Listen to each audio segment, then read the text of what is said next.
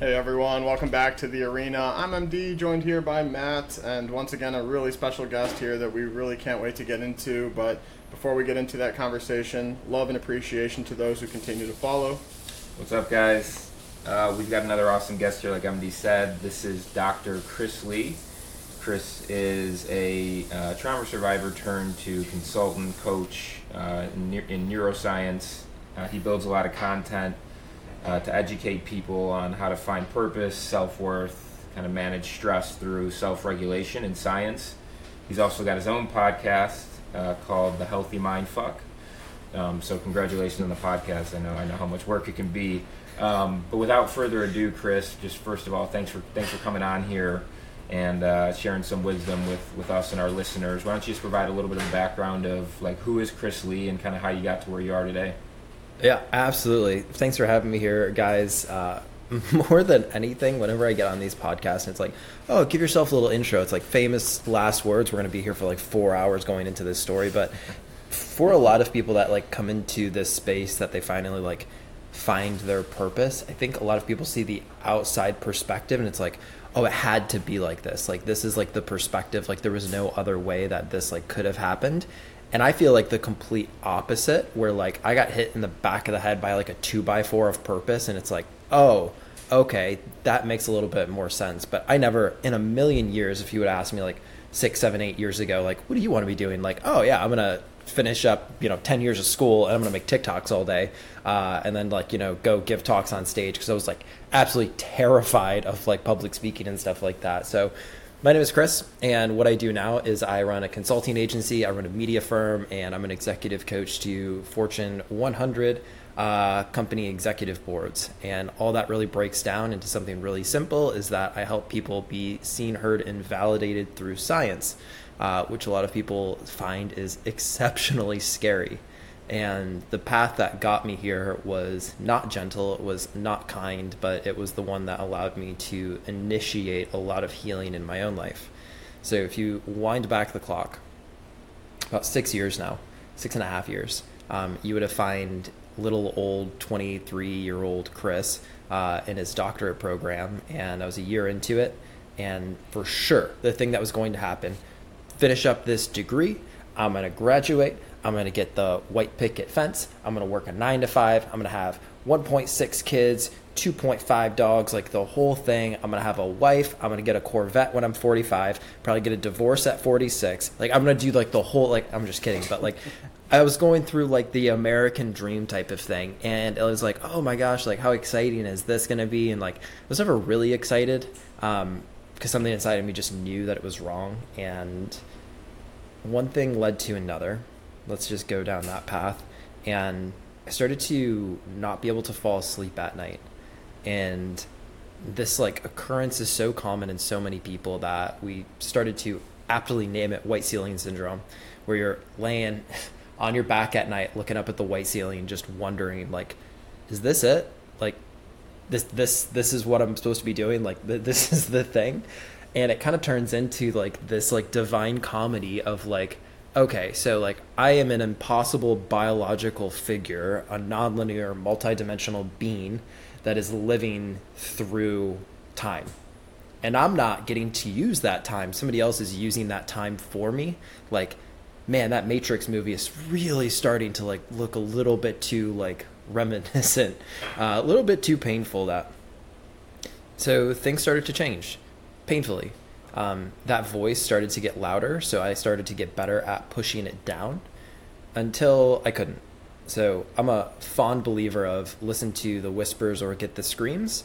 However, that's a really nice like tattoo to get on the inside of your rib cage, but I just never really understood it until I had no other choice but to listen to the screams. So within a matter of nine months, I got hit by a car riding my bike, got hospitalized, lost my physical health, uh, two weeks later, after that, of being on bed rest and having my older brother, you know, bathe me and take care of me and put me in the shower and just basically, I mean, I love him for that.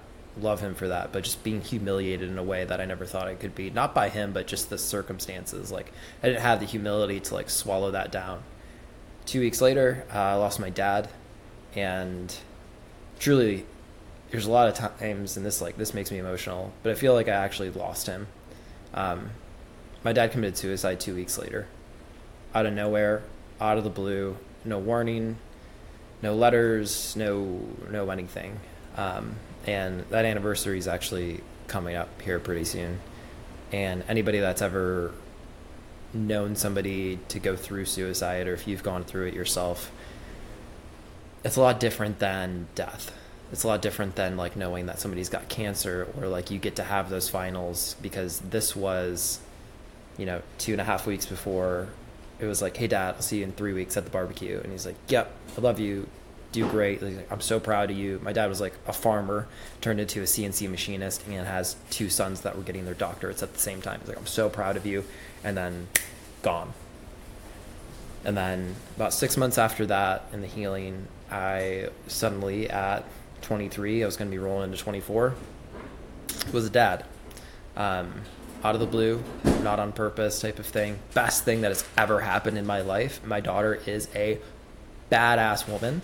Um, but it was unexpected and I was super young and she's going to be turning six up here pretty soon. But um, shortly after she was born, about a year later, a little less than a year, I was suddenly a very single dad um, with my daughter trying to figure out what to do and I still didn't finish my doctorate and I felt the crippling pressure of all of the uncertainty in my life trying to swallow me up and I didn't know what to do with it. Um, you take the the necessary routes, right? The therapy, the talking, all of this, but at a certain point you just have so much going on that it's like the depression got really really quiet and that's when I started to get really, really scared because that voice that used to tell me, oh, this just sucks. Like, dude, how are you ever going to dig yourself out of this hole? The voice went away, but the feeling remained. And I just felt hollow. I felt so hollow. And that's when I really started to get scared, like, really scared. Um, and not scared, like, oh, I can get out of this. I'm going to get motivated. Scared, like, fuck it, scared. Like, truly, like, fuck it, scared and it was at that point that I had a couple things happen in my life that kind of flipped it upside down. One of those things is I got introduced to neuropsychology and neurofeedback at that time, and that completely revolutionized my my path in my doctorate, my path in my professional degree, and everything else inside of that. And the second thing was I had a mentor of mine um, back from high school when I was working at a foam factory. We made pool noodles and packaging, and called me up and said, "Hey, I heard about your dad," and he said, "This is not going to be the talk that you really want right now, but it's the one that you need. Life probably sucks pretty hard right now," and I was like. Yeah, like it really like my physical body is trashed and like everything else outside of me is trashed too. And I got a kid, by the way, and he goes, yeah, life really sucks then, like really bad. And this is like an old school Mississippi boy turned into like this like uh, multimillionaire conglomerate, and he goes, okay, you got to save yourself here. This is the only option, right? Like, and he's he's a rather religious guy. He's like, God dropped you in the ocean, knowing that you can swim. God didn't drop you in the ocean, giving you no shoreline in sight just to watch you drown. You can swim, but you have to believe. You have to have that faith. And he's like, you don't have to have faith in anything else just believe in yourself. Believe that you can get up every single day for as many days as it takes. And that was it. So, with those things armed, he also gave me the, the knowledge to say that you're smart, but you have no knowledge. You have no wisdom. It's like you need to read books. And you don't need to like read like your textbooks. Don't like study biology and cells and all that, which I still love to do. He's like, you need to go to the Goodwill on Wednesdays, and you need to go hit up five cent or quarter book day, right? If you got no money, which I had no money, like I think I was down to like my last like twenty bucks or pretty close to that. Go there with five bucks, and get twenty five bucks, and read like read business books, read personal development books, and I started to do that, and that in combination with the science that I was going down, I had what I would say if you've ever had a lighter that's completely out, it still sparks, right? That's what I felt like. But I was in such a dark place that those sparks might as well have been fireworks. And that was the thing that gave me faith. That was the thing that gave me hope. that gave me some sense of control of okay i feel like a little bit of something. Like it's not like rainbows and kittens yet but i can feel something. And that was the turning point for me. And it was actually in a waffle house. Straight up it was in a waffle house. And it was like late at night. I was trying to just study for boards. I was trying to do all this stuff and i made this declaration. And i originally made it to my daughter that we're not going to come back to this point right? We're not i will i will not be here again. And i will be better tomorrow than i am today i promise. And as time went by i realized that i needed to make that to myself. And i did. And the only thing that i've stuck with honestly for the past six years of my life is i owe myself 1% better every day whether that's through self-awareness self-care self-worth journaling, reflection, business tactics, strategy, reading one page on the hard days. What is that 1% that I'm giving myself? And that's brought me to where I am today. I don't I don't practice anymore. I don't do any of these things, but it brought me to where I am today. So, Chris, well, thank you for that's quite an inspiring um, and heavy hitting story. You mentioned like early on, prior to telling it, that you were hit like with a, a two by four in the back of the head with purpose. When did you you had these different series of events you know starting with um, being hit uh, by off, off your bike by a car. Was it then when you didn't have your health that you thought you had what was your purpose? Did your purpose evolve when the next event happens to you? And then you have a kid um, does the purpose evolve there and, and, and if so like how has it evolved this is a really good question what i have come to realize is that not all seeds are created equal. Um, old school like farm shit, but if you take like a walnut, which has like a really hard outer covering, you really got to bury that thing, right? So it has enough time to break sh- through and like break down the shell so it can pop up and be this giant walnut tree because that wood is really hard on a walnut tree, right? Or like a hickory tree and stuff like that. I just kept getting buried more and more, thinking that it was my tomb but really I was getting buried where I knew I could grow. Like I needed that pressure in order to kind of get there. And that's what it that's what it was for me. So like got hit and I was like, okay, I got this, right? Like I, I bounced back from stuff before, you know, I was a collegiate athlete and I had tears and all this other stuff. Like physical body for me is like, I got this, right? It's a sequence. But then the emotional hit and then the mental hit, and it was like, ah, this is this is too much, right? Like this is no longer like, oh, I got this. This is like, I'm holding on to like a cliff with like fingertip type of stuff. And that was when I realized like I had to let go because like the future that I needed, like, which is going to sound squirrely, like wasn't above, it was like falling down. But like that was like validation, understanding, acceptance, surrender. All the things that I was always told as a man, like I shouldn't be doing, they were all underneath. Like that was all that dirty, gross shadow work that I needed to bring awareness into and then take action on. Um, and that's the same way that I live my life now. And purpose is like a distillation process. Like I think purpose for a lot of people, they think that it has to be like really clear. Like I help this person do this, or I want to go out and serve this thing. I don't think that that, at least for me, that wasn't it. It was great. What if I start with like this big picture that I want to help people not kill themselves? right? I want to make sure that like dads and grandpas are at Christmas type of thing. He's like, okay, like you start with what, you owe yourself a how. And when you get a how, typically the why is going to drive the fuel of that vehicle, right? Because I had a why. I'm like, great. I know what it's like to, to not have a dad or my daughter to like not have a grandpa or any of these different things. And I am super willing to like ramp that up and push that because my my how is pretty simple, right? I'm gonna take people that are hopeless, faithless, broken, really broken, and I'm gonna show them that they can change, right? Not just like oh like random you know people off the street type of thing, but addiction clinics, right? People that have been like ripping and tearing on some like pretty nasty stuff, or people that are like in some cases have similar stories to me where life just stacked them up and they didn't have the opportunities that I had to move forward. So, what if I can inspire them with business tactics and strategy to help break through some of that stuff? Because, you know, we can all say that, you know, these people are lucky and they're this and that.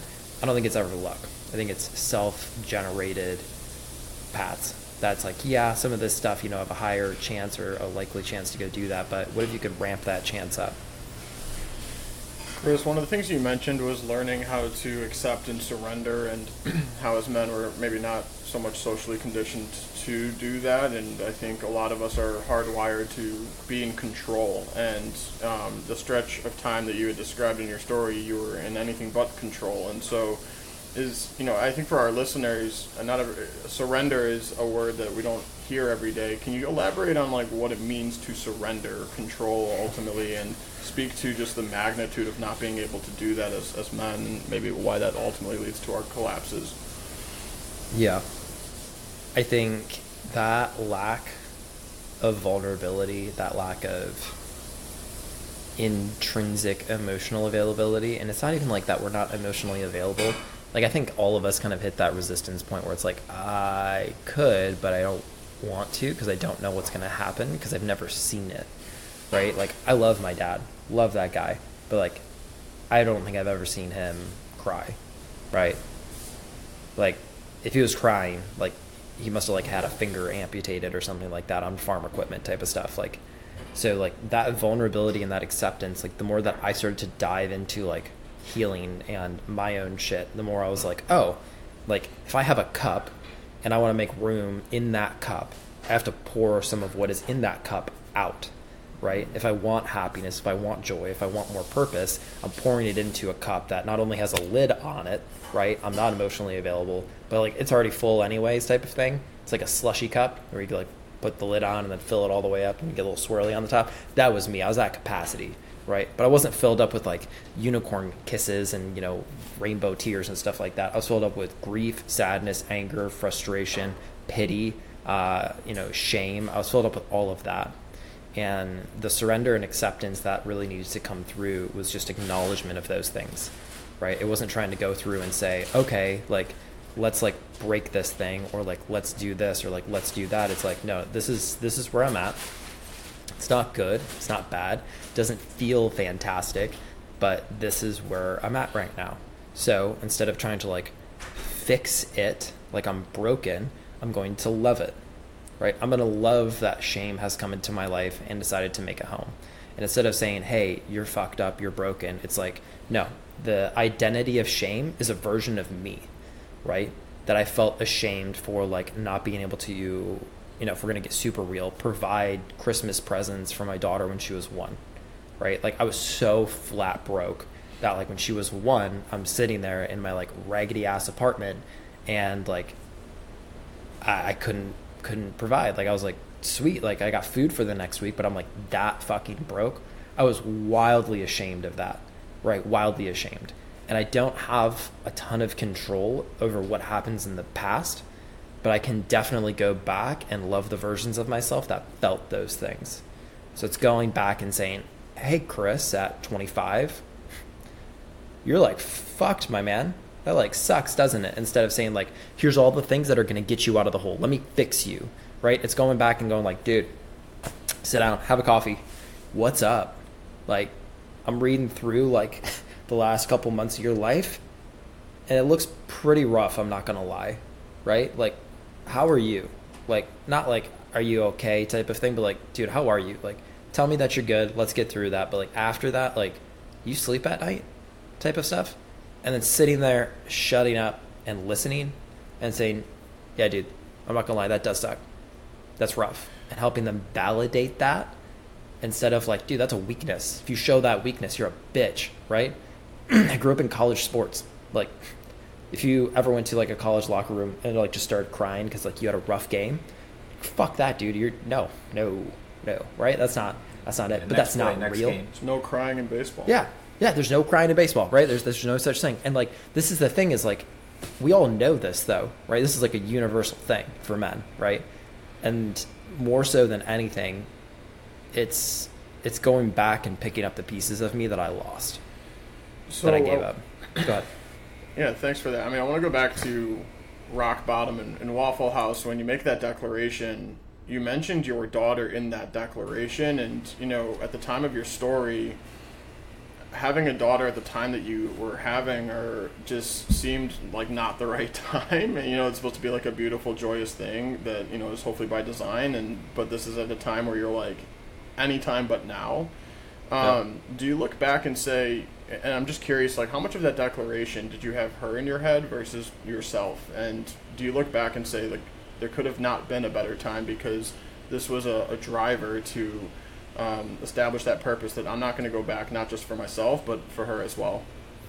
This is where, and I'm going to say like this is like that that weird parenting advice that I got no business giving, but um, I went through and that really simple declaration that I wrote on the Waffle House napkin was I'll be better today than I am tomorrow, right? And that was to her, right? Because like I felt like I was such a bad dad that I'm like you know it's it's the dead of winter yeah we got an apartment we got a bed we got some food we got some of these stuff like I got a car, so like it's not, things are not like you know I look back and say like it's not like awful, but like I'm constantly, constantly worried about getting food, constantly worried about having money to go get diapers and stuff like that. And as I started to evolve and I started to move in, the principles and the values that I started to live my life through, and again, this is where things get like really squirrely, um, at least in like the general society stuff, is like I was creating like a codependent attachment onto her right? That i was doing things constantly for her. And this is like and and this is like one of those things where it's like oh yeah i am right? And that's because i started to recognize if i continue this path my love will continue to be conditional if i continue this path my motivation will be conditional if i continue this path then man would i give her this same advice if she has a kid and shit hits the ceiling and it's like no no, no, no. I definitely like when she is old enough and she's asking me about like some of these things. I want her to think back and say like, "Oh no, Daddy." Like, I don't think there's a day that she's woken up recently in the last five years, maybe prior, that like I'm not out here listening, reading, journaling, or like writing. Right. That's that's how she sees like me. Right. And I'm like showing her those behaviors and like I'm not doing it for her I'm doing it as like a platform. I'm like cultivating the environment around her so that like when she starts to go do those things, like there's not this codependent attachment onto like why or how. It's like, no, baby, be selfish. Like do some of these things. Like build up that self worth, build up that identity, right? Because I was building up this victimhood identity around her, right? Of like, oh no, I'm doing this so that she can have those things. And I'm not saying that that's necessarily bad. I just recognize that down the road, like what happens when my entire life for the next like 20 years, I do all of this for her, right? I'm just constantly doing this over and over for her, and then she's gone. She goes to college. And it's like, who who am I now? Right? Like what's what's left? Like when she left, my identity left. Like I'm no longer dad, right? Like I'm just this and I see that so often with parents that their entire life, especially moms, right? I got a super soft spot for moms. And it's like kids leave an empty nest and it's like what do I do? And unfortunately, I've seen a lot of moms just turn to drinking. Right? Cuz like again, like they start to relate with their kids that way again because their kids are 18, 20 and it just turns into this weird thing. So yeah, I, I, I was I was resonating because I feel like I see it a, a, ton as well. But there was something kind of on what you were saying earlier, just in, that resonated with me. One of your more recent posts, and it said, "The limitations you can't change are the lost parts of yourself that you refuse to find."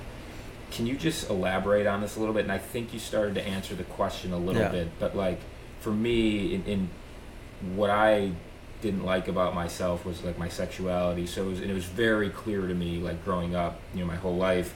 So it's just interesting to me, like what you mentioned, and I think in the caption that there were parts of yourself that you didn't like about yourself, and were you were afraid to discover your truth. Like, can you just talk through that that caption and as well as what the quote I just kind of read?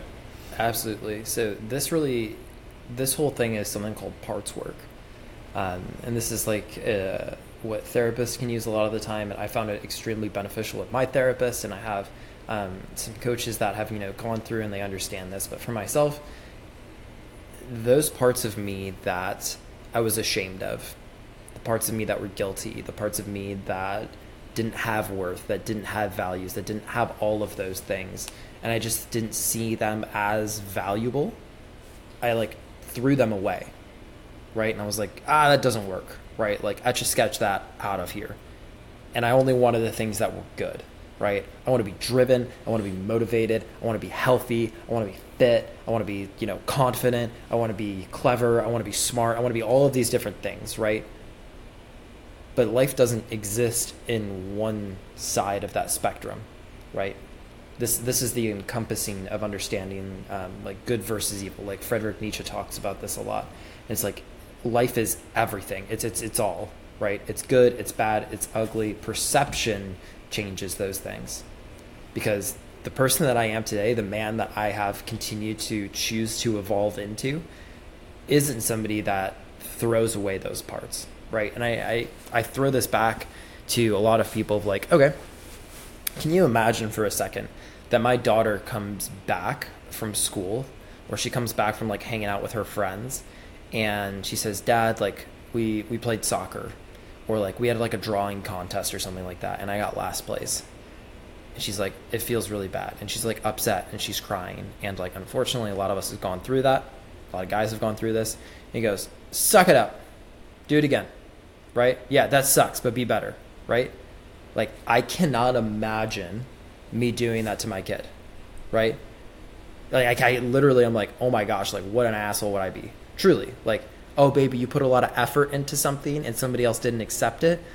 Yeah, no, you suck, right? Like you're right. You should feel like shit. Like what the fuck is wrong with me, right? Because that's not that's that's just me shit, right? But like uh, that's us as adults though. Like we can laugh about that because like, can you imagine like cursing out like a three year old? Like yeah, fuck, what is that?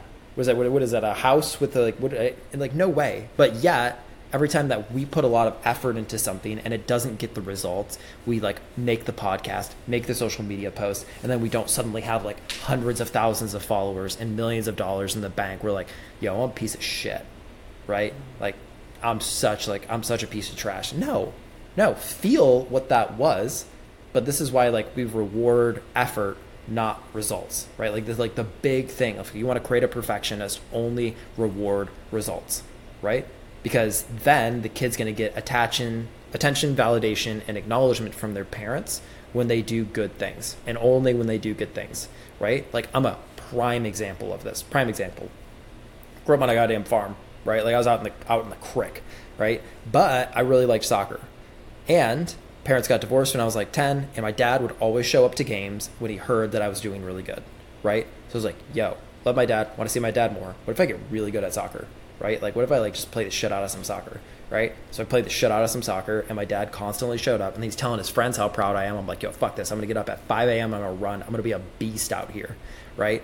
And then a couple games go by, like we we lose like the semifinals to like district regionals and stuff like that, and I'm like, I'm d- deflated right? Like real deflated. And it's like, no, no, no, no, no, no. Like, yes, the results are cool, but it's all about the effort. Like that's how you start to build up some of those things. So I have to go back through and I have to go collect the parts of me that I threw away that I didn't find value inside of. I had to go back through and say, hey, and this is like that sit down, have coffee with the parts of you you don't love. Sit down and go, hey, I left you behind and I am sorry. I didn't know who you were. I didn't know how much love you really needed, come on back. Like I've done childhood work with myself where I'll go through with my therapist, close the eyes and go back and like what's like if you think of a moment in your childhood that like it didn't feel good to you, it didn't feel safe. What was that? And you start to like sit down and close your eyes and describe it and it was like, "Oh yeah, no, it's it's this thing." And he's like, "What did you do?" And I was like, "Nothing." I, I, I didn't tell anyone about that. Are you serious? No, no, no, no, no, no, no. That's they're gone. And they're like, no, no, no. The memory is there. That part of your identity is still there. Like you wonder why you're not creative. Like you were drawing pictures, and the only time that you got attention from your dad was like through sports because that's the only thing that he knew to like value you as a man, as like a young man. No, no, no. Go get that little motherfucker that's drawing unicorns and shit, and go pick his ass up so like when I went back there and I go through and I start to go through like memory regression and parts work, I'm going through and it's like, oh, I remember me when I was like seven, right? And the only thing that I wanted to do when I was seven was just be in the woods, right? I wanted to be in the fields. I wanted to just be like buried in there doing some like hippie shit, climb trees, do all the stuff. Like I would just go out there for hours by myself. And it wasn't deemed valuable, right? So I threw that part away. I was like, yeah, of course. And it's logical. This is the shitty part. It's logical. Yeah, I can't do my chores if I'm buried out in the woods, right? I was upset for a second, but like, yeah, you guys are right, right? That makes sense. If I'm doing this, I can't do that. So I was like, all right, well, fuck that part of me. When really, it's like, no, no, no. That was like, get, get him back. Like, that's the most valuable part of like your unta- like, it's just free will expressing itself through creative potential. Like, I train that all day in corporate America, all day in people that are making pivots. And it's like, oh, I'm not creative or I feel stuck. And I'm like, you're not stuck. You're just a jigsaw puzzle that is missing pieces. So we talk about going back through and collecting those pieces. The easy ones are easy to come get, right? It's like, yeah, I'm really proud of that thing I did, or like, I'm really proud of like having a podcast. I'm really proud of like, you know, social media. I'm really proud of these businesses. And it's like, well, what are the things you're not proud of? Right. And are you willing to be vulnerable to go back to collect those things? Because like, that's what's going to fuel your art. That's what's going to be your motivator. That's a different kind of fuel when you're not just one part of you, you're not just the good, but you're all of it, right? Like you're not just optimistic, you're not just this, but you can sit dead in the middle and say, this sucks, but this was good, but this sucked and that was bad, and all of these things and live in the now, right? That's where like I see people in their power. So, um, you mentioned the word, you've mentioned the word vulnerability a lot like was has your uh, relationship with that word transformed at all through your life you know like for me i think about myself and i viewed that as weakness for a long time and now i view it quite the opposite but i'm just curious um, kind of what your relationship with the words looked like what and and kind of if it's evolved at all um, because it's it's come up a lot in this conversation it's a really powerful word and it's, it's one that i think is often misconstrued especially around men, um, and, and, how we oh, view yeah. vulnerability. Yeah, like I, I, I, am just gonna like just talk brass tacks here. I am a like very masculine man. I got I just chopped a beard off. I had a big ass beard. I like hit the gym. I lift heavy shit up. I'm in phenomenal shape. I'm a very masculine man. And I will sit there with earrings and painted toenails in the middle of the fucking park and do tea time with 50 unicorns with my daughter. But that's not vulnerability. Vulnerability is me being able to like sit with my therapist, to sit with my partner, to sit with the people that I love and go, I need help. Like I need help, guys. Like I feel broken. I feel sad. I feel upset. I feel like I don't know what I'm doing. I feel like everything is working and I don't know why I'm not happy. That's vulnerability. That's like sitting in the stuff and that's like making the discernment to go, hey, this is what is real right now. Like this, it doesn't get more real than this, right? It is like the level of honesty that you're able to have with yourself and your capacity to like transfigure that and transform that into something more, into something different, into like honesty with other folks.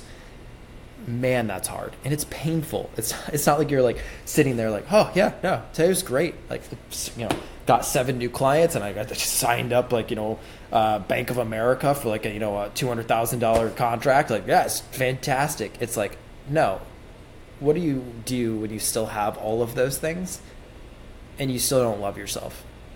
That's that's vulnerability, right? It, it's that capacity to be truly honest.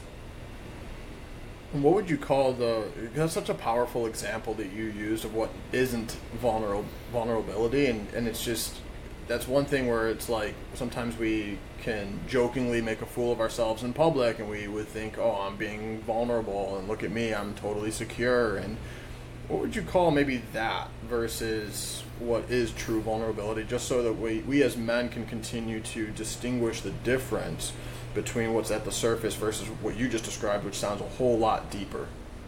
Yeah i think i think it's it's a spectrum right? I think it's a gateway and you walk through different doors at different times. Like, um, I recognized how shallow of a parent I was going to be if my daughter didn't see the different sides of that. Um, like, if she really couldn't see me being upset, if she didn't see me cry ever, um, like being out like that's being playful. Like what i was doing with my daughter like there was like social restrictions on like oh yeah men men don't put earrings or like paint their nails and like go out. Mm, no that's that no that's not right right? Like men, do, men don't do that right? And it's like well most men right based on social standards don't go do that right and the only reason that the only thing that would stop me from doing that at the park or the coffee shop is what we do a lot of time we go to the coffee shop and go do those things is like me giving too many shits of what other people think right but really what breaks down to is like I will let my daughter like that's the type of guy when she's old enough like I want her to date the guy that is willing to like go do unicorn shit in the park with their kids down the road. Right? Like I'm trying to create a standard of acceptance of self over acceptance of others. Because honestly, at the end of the day, like this was this was like the hardcore realization. My daughter was 6 months and I was broke and we were walking around Marietta Square, and I had her in this little backpack, and I saw this dad. Literally, I don't even know what he was doing. His daughter was painting his nails in like the square at the farmers market. And I looked at him, and he looked at me, and the dude was like happy, like he was blissed out, right? Just he and his daughter chilling, nothing. He had a coffee, little hot chocolate, and he was just getting his nails painted. And his daughter was chatting like a mockingjay and he's just sitting there listening. And like he's there right? He's with her right? He's nowhere else. He's not spread. He's not on his phone. He's not anywhere. He's with her. And he looks up and looks at me and he nods. And i was like fuck. The only reason that i would ever give a shit is if i'm not with her. Right? That's the only way i would ever give a shit is if i'm not with her. Like if we're at the coffee shop and like somebody's over there and like judging and like all this other stuff and i can't tell you the number of people that have come up to us doing whatever the frog that we're doing or if i'm playing it and run around or i'm like sweaty and gross at the park or whatever the heck it is and like dad's coming up and saying like thank you for reminding me to play like mom's coming up and saying like thank you for like playing with my kid like their dad's been sick in the hospital like all these crazy things start to come up when you just show up authentically and for me to show up authentically, it's again that vulnerability. It's that passageway of like, oh no, I'm always kittens and rainbows. Like everything's always good, right? And it's like, no, like I have bad days too. But the contrast of knowing that things can be bad allows you to experience the things that are good in a different light. So you said something there that was uh, that I liked, which was the acceptance of self over the acceptance of others. And I, was uh, at the at the bar last weekend, and I was talking to someone, and I would have just had no idea, but they said like, you know, they opened up to me a little bit, and they're like, you know, I just, um, I, I've been really thinking about like what other people think about me lately because I haven't posted on Instagram in a year, and I don't, I, I feel like people are thinking that like, what's what's going on with her? Like, why is she not posting? Like, there must be something wrong with me. There must be something wrong with her, and so, and it just hit me of like how you know, because I've gotten a lot better at it, but for a lot of people, just how much we care about what other people think and and accepting ourselves over accepting others. Like, how do we get to that place? Because I know, I mean, I, I, think I'm a work in progress. I've gotten a lot more. I think I've gotten a lot better at it. Um, but I'm just curious, like, how that process has worked for you, that acceptance process. Dude, I'm the same. Like, I, I I'm like such a work in progress. Like I'm trying to think what what it was. So my daughter and I go to our our Saturdays and Sundays have been like the same for like three years, right? We go to a museum, we go to the coffee shop, we go to the bookstore, and we go to the park and we color and do something. And we were at the museum, and I'm trying to remember like something popped up, and I got like really embarrassed with something. I, I can't remember for the life of me what it was. I was like, oh no no no no, we're not gonna go do that or something like that. And I was like, why? Like why why do I care? right? Like there's like probably like, you know, 100 kids running around. And it's when my ego is bigger than my capacity to play. And like play is my my innate value. Like I'm a playful person, like really. And when I take things too seriously, I know that I have gone off the deep end of like, okay, we need to like flip the script, acknowledge, shift, pivot, right? Like, yeah, I feel embarrassed. I feel embarrassed because like I am starting to care what other people think. I'm going to validate that. I'm going to accept that. And then I'm going to give myself permission to change. Right. And I went through that entire sequence and I was like, oh my gosh, like this is like the most silly thing. But it's when you can let those values come through and like the ego cares about what other people think the ego needs to be validated in what it does not who it is right over and over and over again. And this is what we see. The stoics talk about this. Um, Socrates talked about this, Plato talked about this, right? Um, like so many of these different um, like uh, classic literatures, like uh, Count of Monte Cristo has a huge like rippling chord through a lot of these different novels of like oh identity, right? You kind of gotta like know who you are and then know how that got formed and then look at the values underneath those things, because at the end of it, I don't want to have to go through, and I, I constantly compare this to like what my dad probably got to experience after he died which was my dad was like a pretty serious person, right? But he really wasn't, right? Like I, I hear stories of like people that he went to school with in high school, and you're like, your dad was like a jokester, right? Like he was super playful all the time. Wasn't an asshole, right? He was super respectful. Grew up on the farm, right? I'm sure there was like willow swatches back there somewhere, but it's like your dad was just really playful, and like me and my brother both picked that up a lot. But when I get too serious and I start to care about what other people think, especially in social media, right? Like social media is a trash fire for that. But I'm not doing social media to go out there and get validation, right? My my goal in social media is not to point to like my why, but to show the what and the how. And I constantly try to diffuse responsibility of like how I did it onto the strategy and the system so that other people can take the strategy and the system despite it being me, right? because it honestly it doesn't have anything to do with me. It has to do with the strategies that i've deployed. Mental emotional physical strategies over and over and over again. And when i put the responsibility onto those it takes a lot of responsibility off of me. Because I don't, I don't really give a shit right at this point. Like truly like when you're regulated when you're happy and things are working you don't give a fuck like honestly like i think everybody's kind of gotten to that point whether you're like three margaritas in and you're like you know what fuck that like all this like this none of this really matters anymore like i want to go do this shit this is like um back in like undergrad. I had like one friend, and like when he had like three drinks, you just gotta watch him because the thing that makes him the most happy is adventures. Period. Right? He's literally an explorer now. But the thing that makes him the most happy was adventures. So when we know that I'm not gonna say his name, but like if Tony gets like three drinks in, make sure that Tony's got flip flops on and it's cold outside. Because if not, Tony's gonna be off in the woods exploring. You got to keep an eye on his ass, right? Or else he's gone. You can't find him. So like, and it's like, look at him like living his innate values, right? Like that's what we should all do is go out and have like that lust for adventure and that lust for like living through those values. And it sounds like you have to, back to your slushy icy cup example. It sounds like you have to free up a lot of space to be able to figure out what that is. Um, I want to pivot a little bit, just yeah. from uh, one of the themes that we've been having conversations recently about have been has been the relativity of people's problems um, and this toxic comparison of if my problems are worse than yours, then we ultimately will diminish each other's problems such that no problems exist. I'm wondering, I want to go back to the humiliation you were feeling when your brother had to take care of you because you were physically unable. That's something that you didn't seem like you had much time and opportunity to go back and work on or work through because of all of the ensuing events that therefore then happened yeah. after.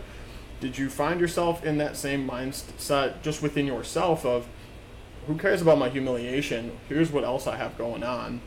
And did you have to then go back and work through that at all? Yeah, definitely. So, um, my brother is like my best friend still. Um, we have like, we talk every single day. Literally, that ding, if you guys heard that, that was him. Like, um, going off inside of that. Like ears must be ringing, right? Um, but he and I have an amazing relationship, and he and I have done work separately and together on losing our dad through suicide, and it sucks. It's like it's like not like oh my gosh, like let's go like do ayahuasca down in Peru and like life will make sense. It's like no, we're gonna sit down with a cup of coffee and this trauma therapist, and we're gonna talk about how bad that sucked and like how fucked up it made our lives right? And it's like, oh yeah, I made our lives like this, and then like 20 minutes in, he and I are like yelling at each other. 25 minutes in, I'm like, dude, yeah, that's size. Like, so we go through and we did all this work, right, to get to like the capacity because all relationships, if they're all kittens and rainbows all the time, it's building up intrinsic bad pressure and it's gonna explode right so like again you have to like stay in that balance point in the middle of like being able to lean to either side and just having perspective to choose like somebody breaks down my front door when my daughter's inside i don't go hey, like, what, what's up? Yeah, come on in. Like, what, what do you need? What do you need? Oh, you want my kid? Yeah, yeah, no, no, baby, you'll figure this thing. Out. i'm like, fuck that. Like, when shit like that happens, like, it flips a switch in me. And I'm not kind, compassionate anymore. Like, you came into daddy's den, and you're gonna, like, pay the consequences of that, right? So that's that's bad for that person, right? Probably not really beneficial for me, but I got a bad side to me if you mess with my kid. Same way, if somebody like, oh, well, I see that you're having like a tea party. Do you mind if my little girl sits down, has a tea party with you and your daughter? Yeah, sit down, chill, right? I got a kind side, like I'm gentle as the, uh, a kitten. Um, those two things kind of play hand in hand, but I didn't have the capacity to be both of those men until I did a lot of this work, until I could feel the level of humility that I did and go back and integrate that with my brother. Because, but can you imagine being, I was 24 and my brother was having to like completely strip me down, right? Like butt ass naked. And I was like, got catheterized from this car accident. Like I was got messed up, right? And he's like holding my Foley and like taking me into the shower because I can't stand, right? And he's bathing me, like literally getting a sponge bath from my older brother. And like again, masculine guy, bearded dude, bench presses 350 on like a bad day, like he's and he's just like picking me up, manhandling me, and putting me in the bed. And then like we're not saying a word because like what, what are we supposed to do? It's just the thing that we had to do.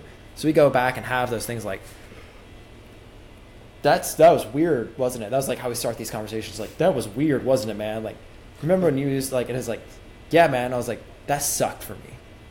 Like like dude, I can't tell you how bad that sucked for me. And he goes, I know it did.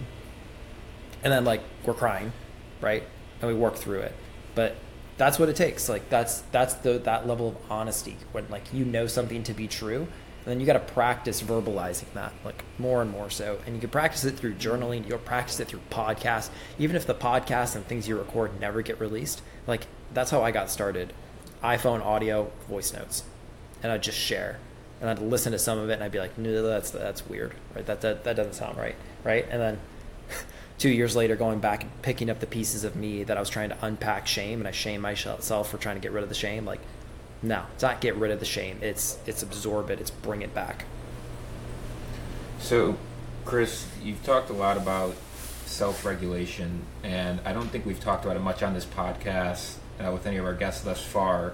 So, I'd just love for you to elaborate on this concept of self-regulation a bit, and maybe just some like quick tips, tricks our listeners could benefit from um, that that would help them, you know, self-regulate. Yeah, so self regulation is the capacity that we all have to turn on areas of our nervous system that allow you to do this type of work, right? So I am a fond believer that if I take an acorn and I throw it on the blacktop, it's not going to grow into an oak tree, right? The environment is limiting its expressed potential. And that was me. I was like, all right, I feel like I'm just in a bad environment, right? Over and over again. But it's never the external environment. Truly, it's not. It's the internal environment then it's like, well, what is the internal environment? And I was like, well, I need the most practical thing that I can possibly get. And then somebody was like, yeah, I think you should like take this, like, you know, you get your choice to take electives when you get about halfway through these programs. And they're like, ah, you should take neuroscience. And I was like, that's a hard, like, nobody really takes it because it's so much work.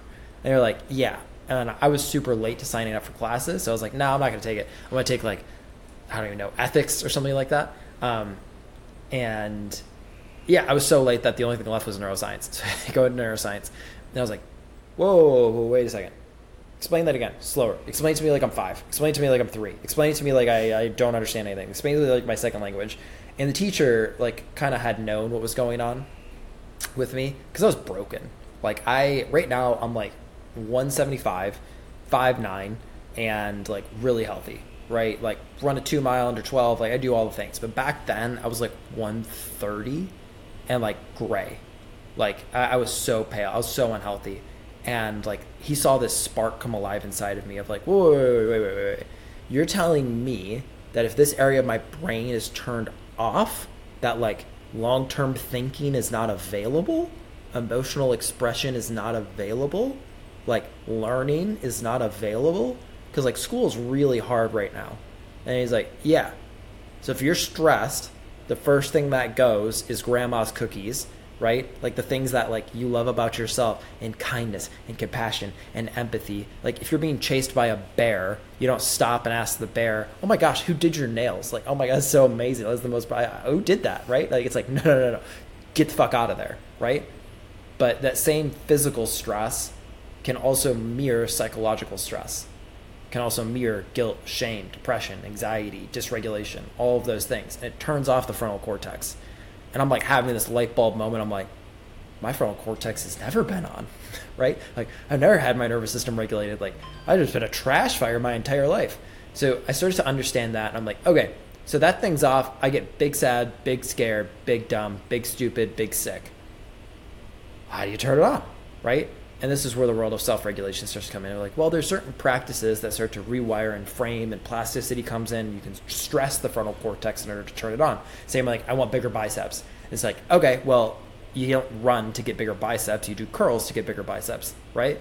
And most people are doing that exact thing for their nervous system, where it's like, okay, I want to get a stronger like frontal cortex. I want more cardiovascular. I want this. I want that. And what they go do is essentially like saying, I want bigger biceps. Go run, and they do that with their nervous system. It's like, okay, I'm gonna go do mindset work. And it's like, no, no, no, no. You don't need mindset work yet. You do, yes, but like that's phase two or three. What you need right now is focus, deliberate focus, and you need to do that through these specific channels, right? and starting to incorporate that. So when I talk about like stress management and self-regulation, those two worlds kind of go hand in hand. So we talk about physical stress, sleep, diet, exercise, habit formation. Then once that's been completed and we got a little bit of a platform to that, then we stack up to mental stress. This is certainty, scheduling, values, and mental models. Once we get that, we can stack up and go to the next level, which is emotional regulation. This is somatics. This is emotional intelligence. And this is trauma integration. Once we have all those things, then we go to the next level, which is relationships. This is community, culture, communication. And once we have all of that, we can kind of go to bigger things. So we can go from egocentric to world centric to ethocentric to uh, ethnocentric. We can start to stack all of these things up. Um, but at the baseline, like everybody wants to go to like uh, self ascension, self actualization at the top of the pyramid, right?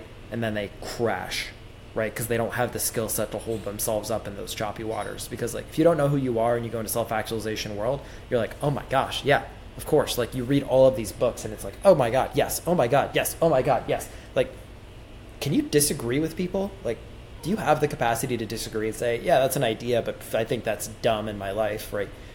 Yeah, I do that all the time now because I have a sense of identity. But that's where self regulation really builds up is like, all right, train the frontal cortex, train the temporal lobes, train all of these different things. So, like, when stress comes, yeah, turn off frontal cortex for a second, recognize when that's off for me, and then be able to turn it back on. And I use technology, I use strategy. So, it's like, hey, like Oura Ring is a really great one, right? I use that all the time with a lot of my different clients, and Mendi is a really great one. It's a great tool and I'm like, hey, your cortex is not online as much as it is, or if like you have a huge business meeting, or if we're doing like company mergers, or um, we're doing a lot of these things, like, hey, we're about to go for like a second seed round at like four billion, four hundred billion dollars or four hundred million dollars. It's like, you know what we really need right now? Like, I need you to get so much sleep that when that day comes, like you're just pissing excellence, right? And that means like we're gonna prep two weeks prior. So we're gonna fill up that sleep debt because like you're a startup and all you've been doing is some dumb stuff, coffee till 6 p.m. at night, and all you're doing is eating sushi, great. We're gonna go on this whole foods diet. You're gonna walk, run, gym three times a week. You're gonna go social community. We're gonna do all these things and regulate. And then they're like, this stuff is so dumb. And they show up on the day that they got to go get like, you know, $100 million from investors and they crush it. And they're like, my bad. Like, you were right Right, you're you're absolutely right. Like this is not a caffeine fueled like rainbow dream. This is a like consistent process that I can deliberately create. Like high performance is never an accident. You're never lucky. It's every single time it's trained in some way, shape, or form. Wow, it's, I love the rainbow caffeine dream um, metaphor that you just dropped. That's. But, I mean, everybody gets know, addicted to that. yeah, I mean, you, at the start of everything. Really this is what people, people get caught up on this really like uh, more than anything like you start a podcast and you, all the novelty of starting it getting the equipment it drives a lot of that change and then once stability happens and they hit that mark people don't get that rush anymore and this is where they stop and this is where it's like yeah this isn't really working and they're not quite getting the results i watch people stall themselves out once they hit stability all the time every single day of my life, right? And it's like, no, no, no, no, this is good, right? You're so used to chaos that it feels like home, but you've got a strategy. Breathe. This is performance, right? This is certainty. Like you're so used to living in a world of chaos that like this feels crazy, but it's not. It's normal. This is normal, right? And I have to do that with like CEOs and entrepreneurs every single day. They're like, oh, I just I feel I don't have my edge anymore. No, the edge was Adderall, cocaine, and hookers. Okay? What you have now is a sick relationship with a badass woman that loves you unconditionally. Your business is consistently doing 20% better quarter over quarter. You're healthy, you're fit. And they're like, You're right. Yeah, it was the cocaine and the hookers. It was the constant adrenaline seeking behaviors of dysregulation. Because that's what your amygdala wants. That's what your stress systems want. They want, I don't know how much time I got, so we're going to live in scarcity. Strippers, hookers, blow, drink. Strippers, hookers, co- and then wake up, pop an Adderall, do whatever this is, and then I was like, oh wait, wait a second, guys, like that, that ain't it, right? Like, let's let's look at your biometrics. Like, all right, so your oxygen saturation is that of like somebody that has tuberculosis and an iron lung. So like, if I try to take you for a walk right now, you're gonna sound like a pug dog in pollen season. This ain't it, right? So like, let's get you a little cardiovascular fitness, right? Like, how much caffeine are you drinking? Well, like, all right, how much water are you drinking? Like those simple things but it's throwing numbers in people's face that usually gets it to them. Yeah, awesome stuff. Would love to pick your brain on something, um, just from a place of like how you ultimately went from almost unable to take care of yourself, woe is me, and, and grieve, grieving, to now I want to give back and help others, and get into the coaching space specifically. It's something that Matt has talked about when he's worked through his um, uh, his curve, if you will, and ultimately getting to a place where now he just wants to help and, and give back and, and share. Um, is there like a state of consciousness growth there from like grief and shame to then anger, fear, and courage to then gratitude? And can you help impart like your wisdom around that, just your evolution to getting to the point where you ultimately wanted to give back and coach? yeah. Um, I'm gonna just be like super honest. Thank you for saying that. There's like wisdom coming out of my face hole today. Um, so there was this post that somebody uh, sent me like two years ago. I was like, this is so dumb, but it was like it was not really dumb. It's like med would rather become life coaches than deal with their own shit.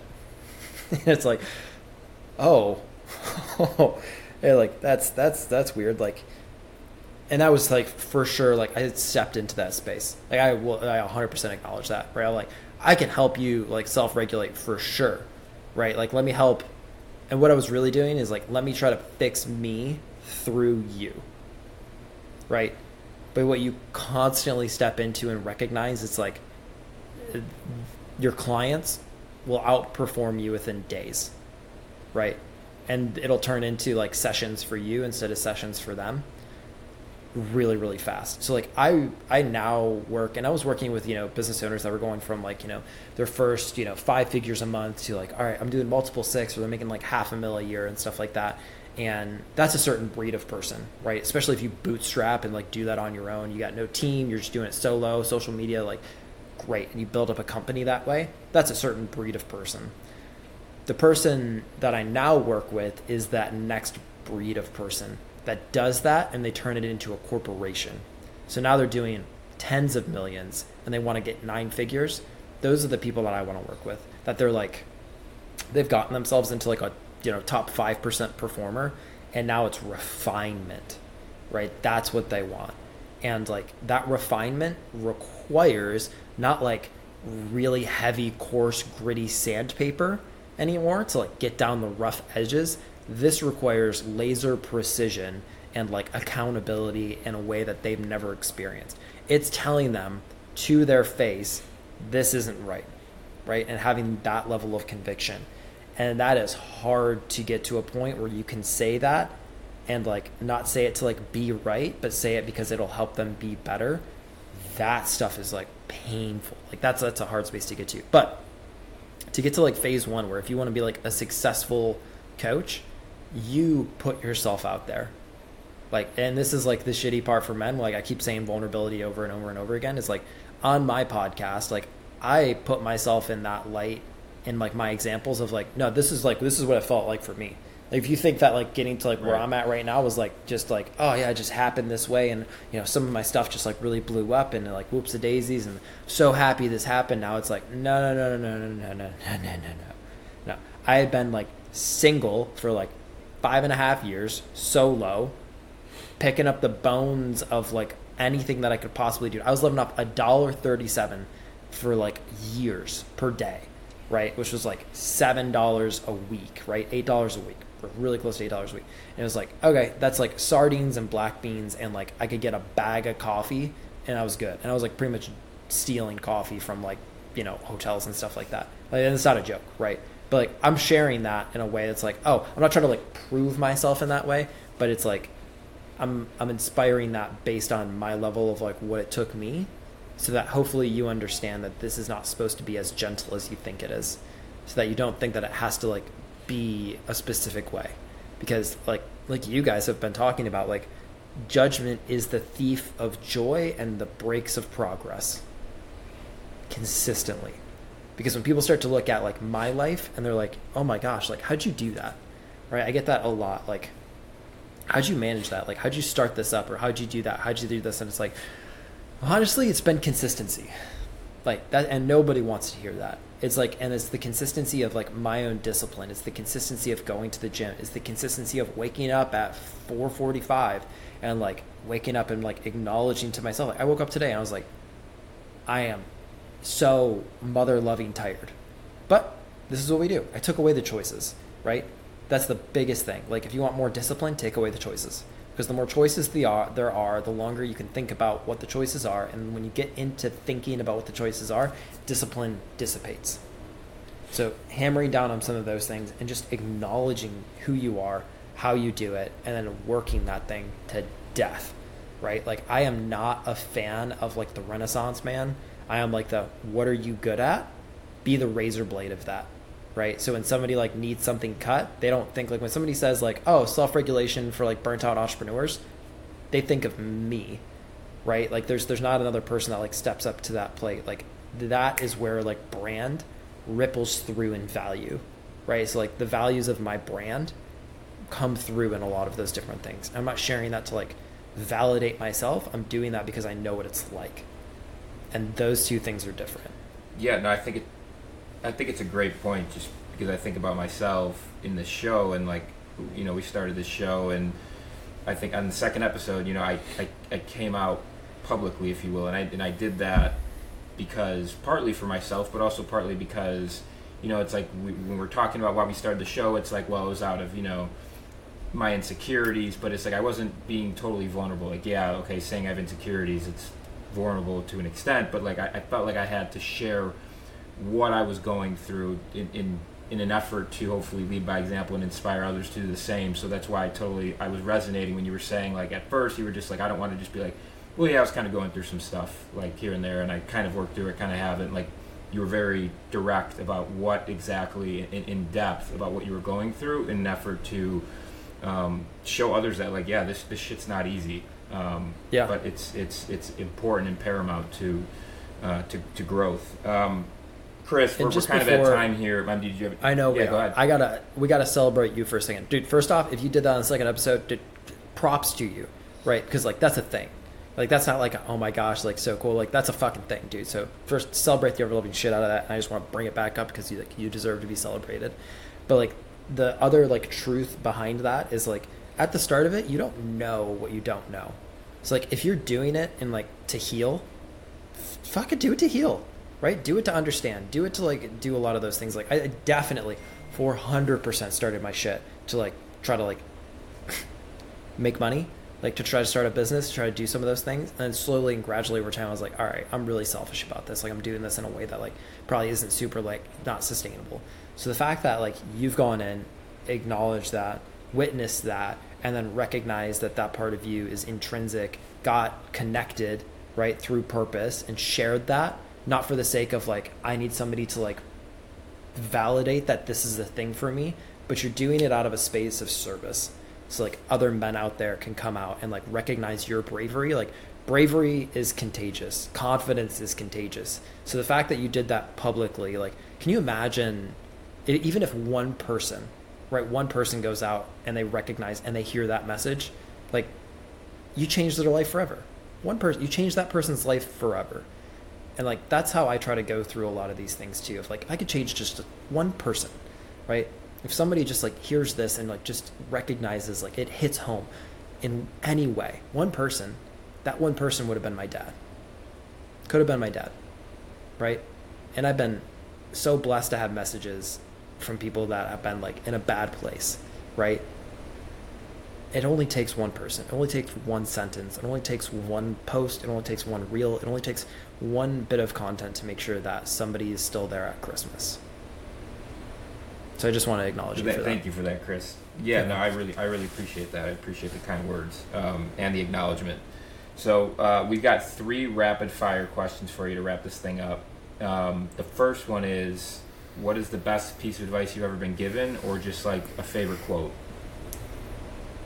Uh, best piece of advice or favorite quote?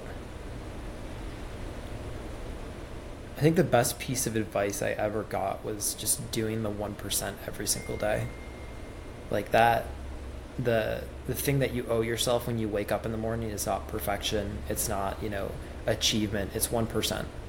Right? And being able to label that thing I mean that that that has been the thing that has driven my success in in everything. Like people forget that time rolls no matter what. If that's a consistent changing factor that you're going to be able to sustain, awesome. Like use it.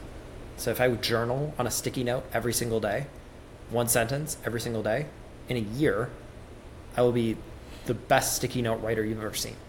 Right? And people constantly forget that. So instead of doing it today, they'll like, I'll do it tomorrow. But then tomorrow becomes next year. And I see this all the time too. Somebody asks like, oh my gosh, like you, you talk to like millions of people now. And it's like, yeah, but I started off talking to my grandma, right?